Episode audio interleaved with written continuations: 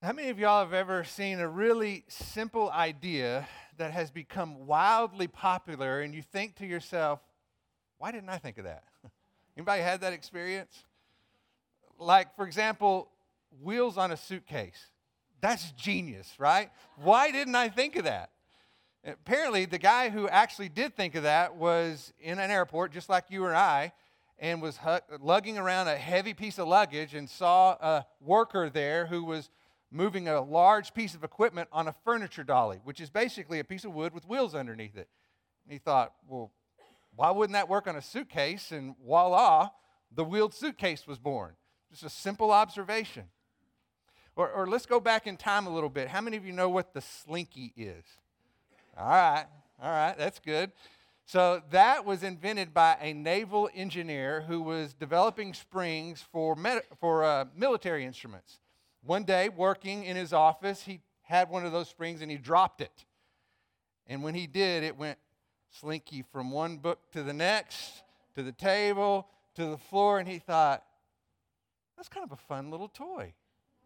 So he went to the bank and got a $500 loan, built 400 of those springs, went to a department store to demonstrate them, and sold out of his inventory in 90 minutes. That was 1943. And there have been 300 million slinkies sold since that day. It's amazing. These are the examples of creative genius that just happen in everyday life. Wildly popular ideas that are born out of simple observation which is probably the main reason we didn't come up with the idea on our own. Because we're so busy moving through life at such a pace, we don't stop long enough just to observe what is happening around us. We're too busy living off of everyone else's great ideas to come up with any of our own. And I think what is true in everyday life is often true in our spiritual life as well. We can move through life at such a fast pace that we don't stop long enough to see what God is doing all around us. We miss out on those divine appointments that take place in everyday life. Last week, we were introduced to a man named Philip. And Philip gives us a great example of what it looks like to, to carry out the work of God in everyday life. He's a simple man who walks in, in faithful obedience. And through his obedience, God does some really amazing things. You see, Philip was just a man who listened, who listened to what God had to say. He was a man who was willing to go wherever God might lead. His obedience was relational. It was sometimes risky, but it was always rewarding. And Philip gives us such a great example of what it looks like to faithfully follow God in everyday life. So we're going to look at his story as it continues. Before we do that, let's go to the Lord in prayer. Lord, I'm excited about opening your word this morning and looking at the life of a simple man named Philip. I think somebody that everyone in this room can relate to, an everyday man who sees your hand at work in everyday life. And Lord, we confess that so often we don't see that because we don't stop long enough to look for it. You've promised us that you are always at work in the world around us. I pray that this morning you might use your word to open our eyes to see that work in new, fresh ways ways that move us to be involved in the work that you're already doing, in ways that bring praise and glory to your name. We pray this in the name of our Savior, Jesus Christ. Amen. So turn, if you would, to Acts chapter 8, and we'll pick up where we left off last in verse 26. Acts chapter 8, verse 26. says, But an angel of the Lord spoke to Philip, saying, Arise and go south to the road that descends from Jerusalem to Gaza. This is a desert road. And he arose and went. I want to just pause there briefly just to make note of the fact that that what is being asked of Philip here, this obedience that he has, is risky. The angel of the Lord is instructing him to go back to the very place that he just fled from persecution Jerusalem. This would be like Christians who are fleeing persecution in the Middle East, returning back to places now occupied by ISIS. This is a dangerous move. But notice it's one in which he does not hesitate. Verse 27 says, Simply he arose and went. He was quick to obey. Now, the other thing to keep in mind that I think makes this even more remarkable is there is an amazing ministry going on in Samaria. There's a spiritual revival that's happening among the Samaritan people, a revival that was initiated because of Philip's ministry. And as you think about that, you, think, you might think that's where God would want him to be. And if you're Philip, it's probably where you want to be, enjoying the, the success of a ministry that you've been able to be a leading part in. And yet, Philip was undistracted by either his success or his fear. Instead, he looked to God, he listened to God, and he was quick to obey. He arose and went, even when that obedience was risky. Look at how it continues. Uh, verse 27. And he arose and went, and behold, there was an Ethiopian eunuch, a court official of Candace, queen of the Ethiopians, who was in charge of all her treasure. And he had come to Jerusalem to worship. And, he was returning, sitting in his chariot, and was reading the prophet Isaiah. And the Spirit said to Philip, Go up and join this chariot. Let's begin by understanding a little bit more about the Ethiopian eunuch, and let's start with where he's from. Ethiopia was a region just south of Egypt. In the Bible, it's often used a term used uh, Cush. Cush describes the territory of the Ethiopian eunuch. Today, it's what we know as the African region of Sudan. So, this man was of Nubian descent, which means he was black. This particular, particular Ethiopian eunuch was uh, the ministry of finance. He was in charge of all the, the queen's treasure, which means he would have been a pretty wealthy man himself. We know that's the case because he's reading from the scroll of Isaiah while riding on a chariot in a chariot on his way home. Now, back in that time, you did not have a personal scroll, nor did you ride in a chariot unless you had a lot of money.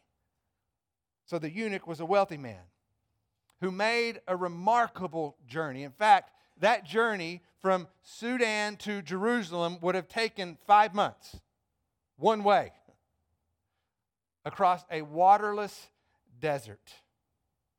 We learn that he makes this very long journey in order to worship God. So, in biblical terms, he's what would be called a God-fearer.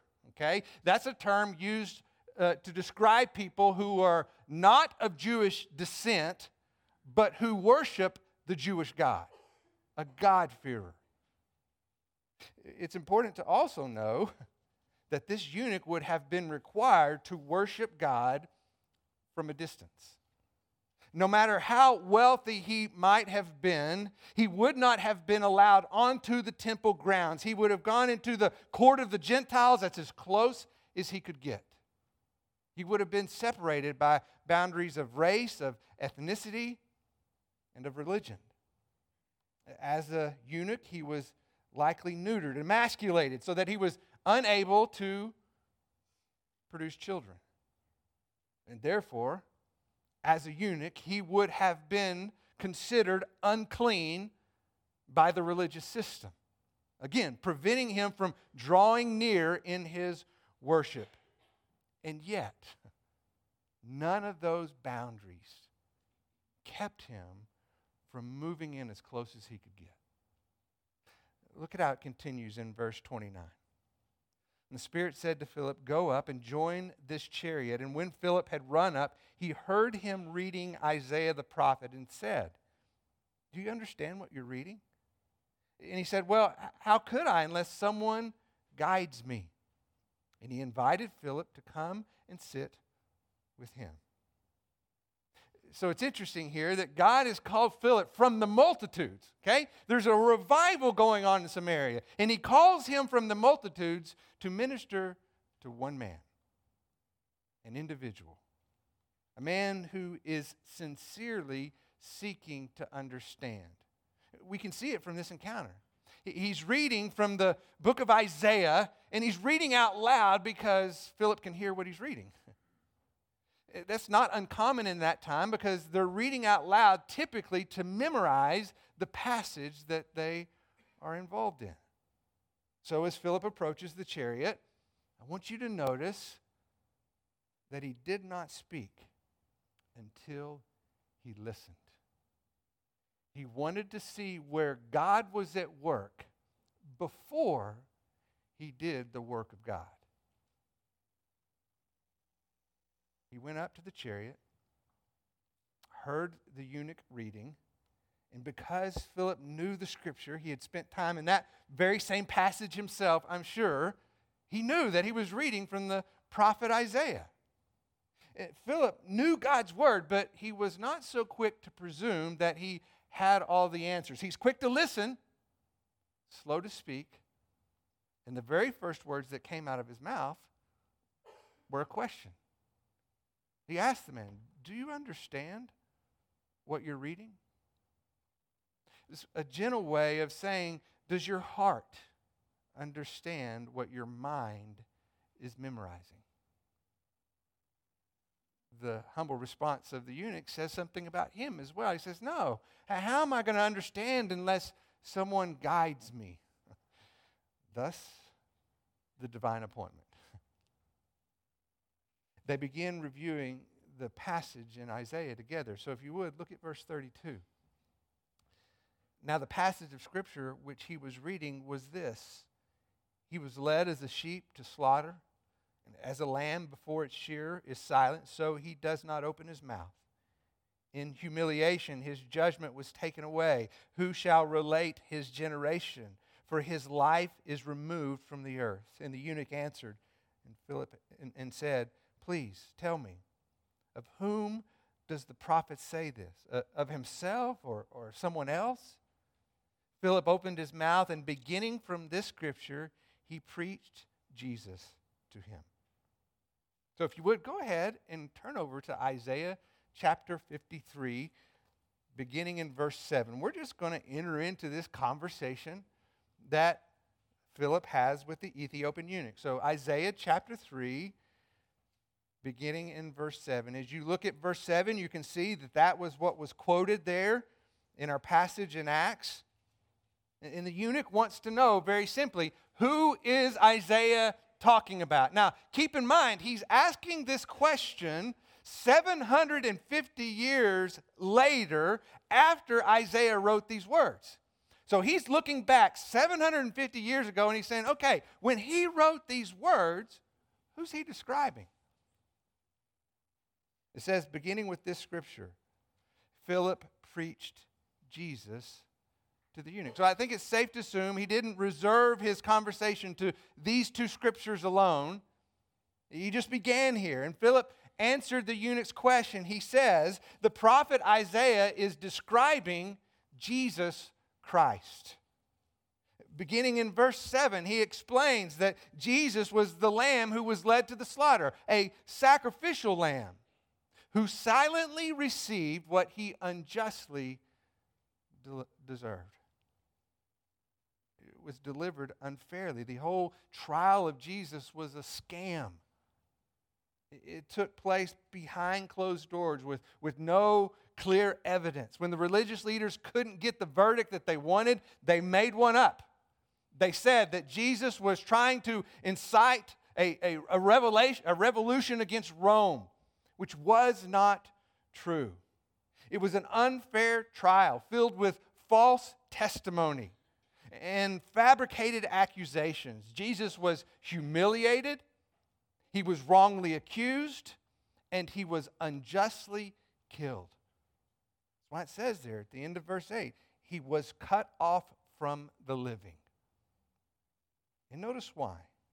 If you read at the end there of verse 8, for the sins of the people to whom the stroke was due. In other words, Jesus, the one who was innocent, took the punishment for those who were guilty. Now, with this in mind, I want us to keep reading into verse 9. It says, His grave was assigned with wicked men. He was with a rich man in his death because he had done no violence, nor was there any deceit in his mouth we know that Jesus was an innocent man. He was crucified on a cross in between two thieves. And when he was taken from that cross, he was placed in a borrowed tomb, a tomb belonging to a wealthy man. He was crucified with the wicked, he was buried with the rich, just like Isaiah said he was. And all of those facts Philip would have known firsthand. He knew about the injustice. He knew about the cross. He knew about the one who knew no sin, who became sin, so that we might become the righteousness of God in him. The person Isaiah is describing is Jesus. Look at how it continues in verse 10. It gets better. But the Lord was pleased to crush him, putting him to grief if he would render himself a guilt offering. He will see his offspring. He will prolong his days, and the good pleasure of the Lord will prosper in his hand. The crucifixion of Christ was pleasing to God because it was a sacrifice sufficient for forgiveness of our sins. The punishment we deserved was put on him. We are the guilty the stroke was for. God was not pleased to just see Jesus die. God was pleased because he knew the death of Christ was the means by which we can have eternal life. Notice in verse 10 it says that the Lord will prolong his days. Even, even after death, even after his offering, he will see his offspring. In other words, death will not be the end. What Isaiah is describing here is the resurrection of Jesus Christ as the promised Messiah, a victory over death that gives us the hope of eternal life. The offspring that, are, that he's referring to are those who put their faith in Christ. The Bible is clear to as many as believe him, as, as receive him, to them he gives the right to become what? Children of God.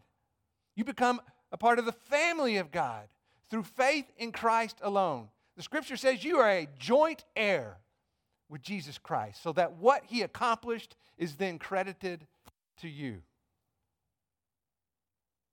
One more. Look at verse 11. And as a result of the anguish of his soul, he will see it and be satisfied. By his knowledge, the righteous one, my servant, will justify the many, and he will bear their sin.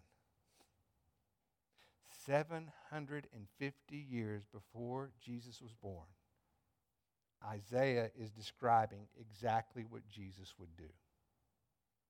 He is the righteous one who took our sin upon himself so that we can have eternal life. We have been justified by faith. We have peace with God through faith in Christ alone. I wonder if it's at this point that Philip turns to the eunuch and says, This could be you. Unlike what you experienced in Jerusalem, your faith in Christ removes all the boundaries between you and God. You're invited. You are invited into a relationship with God through faith in Christ alone. And here's why there is no other name under heaven given unto men by which you can be saved. Can you imagine what this conversation would have been like? As Philip walks up to this chariot and hear these words that the eunuch is reading and realizing he's reading about Jesus. This is going to be fun. I can't wait to tell him. Look at how he responds. Go back to Acts chapter 8. Look at verse 36. And as they went along the road, they came to some water, and the eunuch said, Look, water, which might have been a miracle in and of itself, considering where they were. But what prevents me from being baptized? And Philip said, If you believe with all your heart, you may. And he answered and said, I believe. I believe that Jesus Christ is the Son of God. And he ordered the chariot to stop, and they both went down into the water, Philip as well as the eunuch, and he baptized him. See, that's all the eunuch needed to hear. His heart was searching. And Jesus was the one was looking for. His confession is clear I believe. I believe that Jesus Christ is the Son of God. Jesus was the one that Isaiah was pointing to. That's who he was describing. He is the promised Messiah, the one in whom we have redemption, the forgiveness of sins. And having believed, the, the eunuch wasted no time in wanting to make his faith a public profession. They step out of the chariot and into the water. How exciting it must have been for Philip to have just met this stranger to now become a brother in Christ, someone who trusts in the Lord and will share eternity with him in heaven. I think it was probably just as rewarding to have that experience as anything he experienced with the revival going on in Samaria. Look at how it continues in verse 39. And when they come up, came up out of the water, the Spirit of the Lord snatched Philip away, and the eunuch saw him no more, but went on his way rejoicing. But Philip found himself at Azotus, and as he passed through, he kept preaching the gospel to all the cities until he came to Caesarea after the baptism of the Ethiopian eunuch, his mission there was finished. It was complete, but his ministry wasn't over. Says that Philip was snatched away, ends up some 20 miles north of Gaza along the coast of the Mediterranean, and he continues from there to preach the gospel between Gaza all the way up to Caesarea. Now, if you fast forward in the book of Acts, you'll find that 20 years later, Philip is still in Caesarea. What you'll also learn is that by that time he has four daughters. And guess what those four daughters are doing? Preaching the message of Jesus Christ. Philip was engaged in relational ministry. Whether that took place on the roadside, whether it was with the outcasts, or a ministry within the boundaries of his own home. He didn't set out to do the work of God. He looked to see where God was already at work. He lived what I call an Ephesians 2:10 lifestyle. Ephesians 2:10 says that we are his workmanship, created in Christ Jesus for good works that he prepared beforehand so that we might walk in them. It's someone who listens to what God has to say, who's willing to go wherever God might lead. Like Philip, they end up right in the middle of the good works that God prepared beforehand. As we finish up, I want you to just stop and take a minute and consider well, what does that look like for you? You may remember last week I talked about my friend Kyle and his observation about the Second Reformation, a spiritual awakening when the ministry of the church is put into the hands of the people. when the church is filled with Philips, people who are willing to be used by God wherever they may be. If you read the back of the bulletin, you're going to read one of the examples of what that looks like from just last week. It wasn't an Ethiopian eunuch, but it was a graduate student from Germany who literally was hitchhiking from one coast to the next and happened to be picked up by somebody in our church, Gary Clark who not only shared the gospel with him, but brought him to church the next day, and he's going to take that truth with him wherever he goes. Ministry in the moment, right where you are.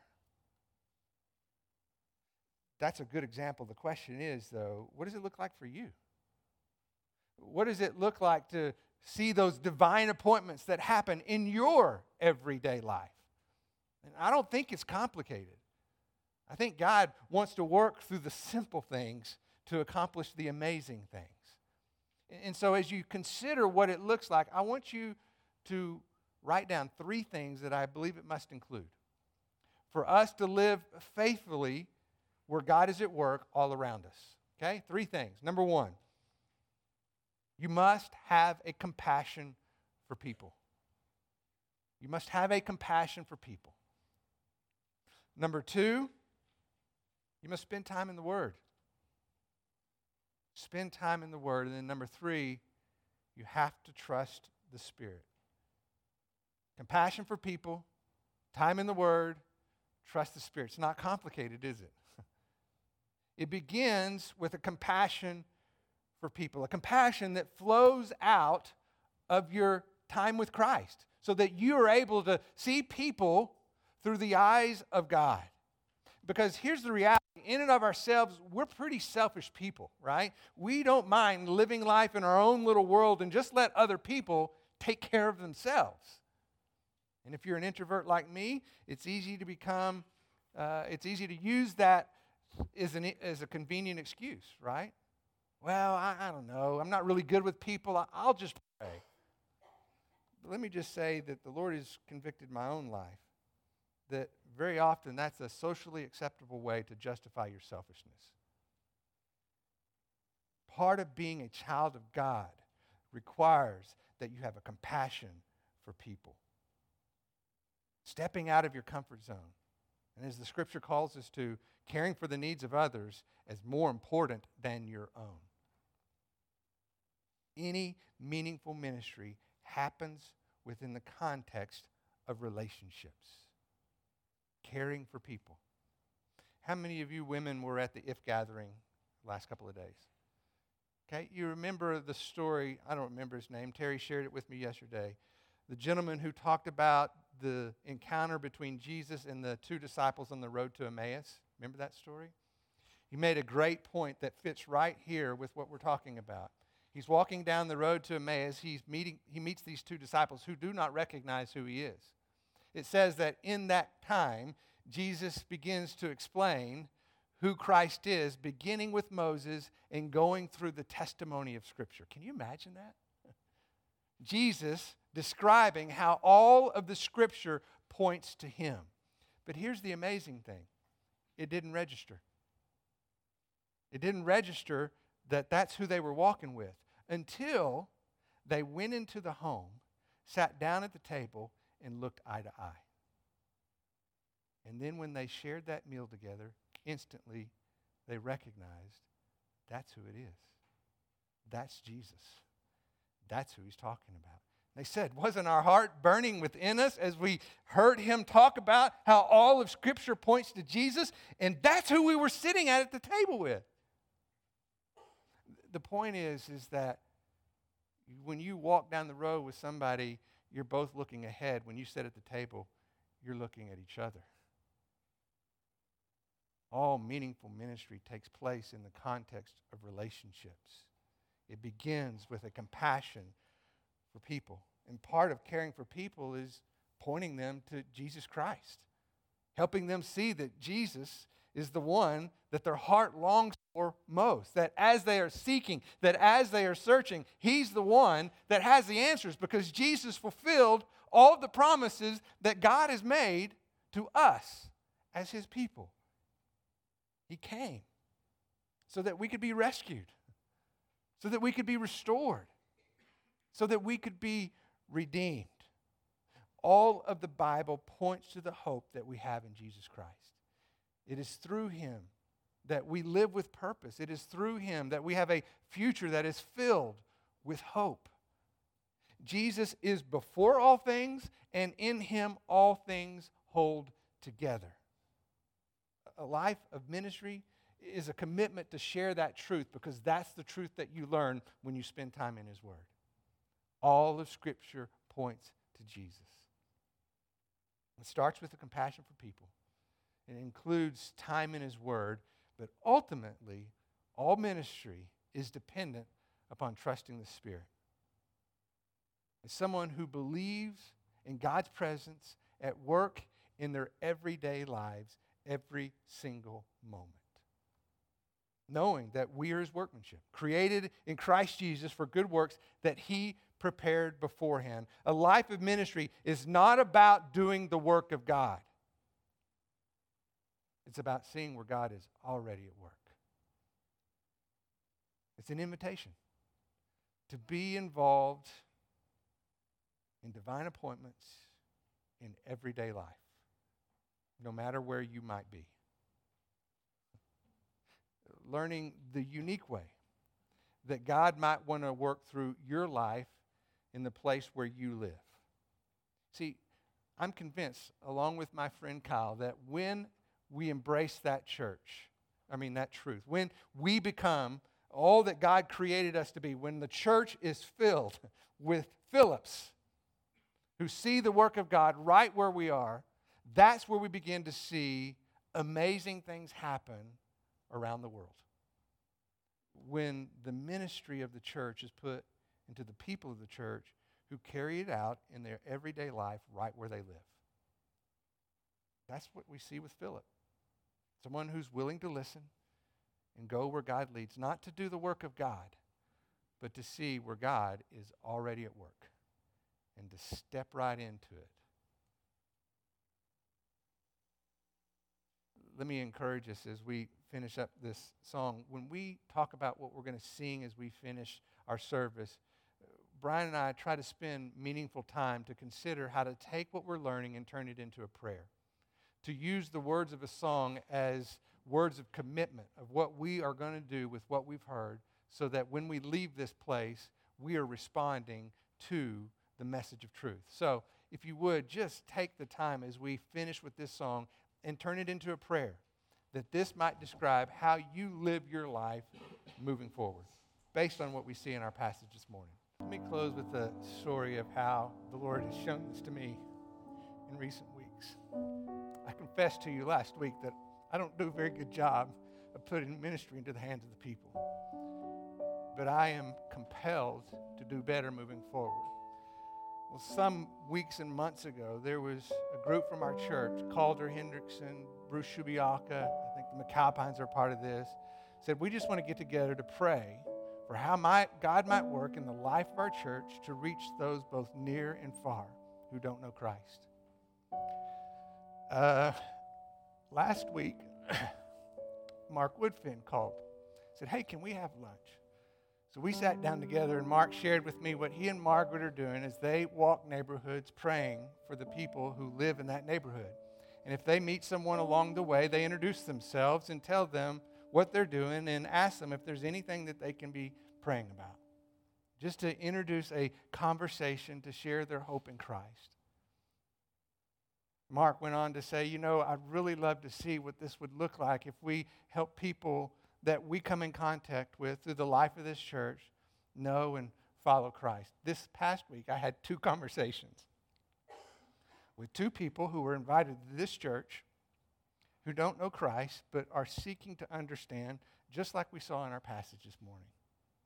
And I'm looking at all of these things, putting the pieces together, and saying, okay, God, I get it. You are at work all around us and your people are involved in ministry right where they are. And you are doing great things for your name's sake. And we can be encouraged and challenged to go and do the same. And I hope that as you saying these words, that that's the life you want to live when you leave this place. Because God is at work all around us. You guys are fixing to go to another country. Guess what? He's there too. And who knows that you may be there for a conversation you're going to have with someone who you might be able to tell them about your hope in Christ. All around us, everyday life. May we be faithful. Let's pray. Lord, thank you for the work that you're doing all around us every day.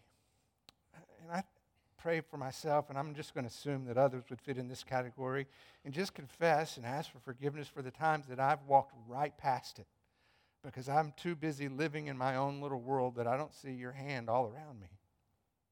And Lord, just help us see where you're at work. Help us to have the ability to listen and the desire to follow and to be engaged in the good works that you've prepared, that we can walk right in the middle of them, seeing your hand at work, drawing people to yourself because of your amazing love. And we get to tell that story your grace, your forgiveness. And we get to look at the scripture just like Philip and the eunuch did, where we see stories that are now thousands of years old, pointing to what was fulfilled in the person and work of Jesus Christ. Lord, thank you for that privilege, and may we live faithfully in that hope every single day. We pray this in your name. Amen. Have a great day.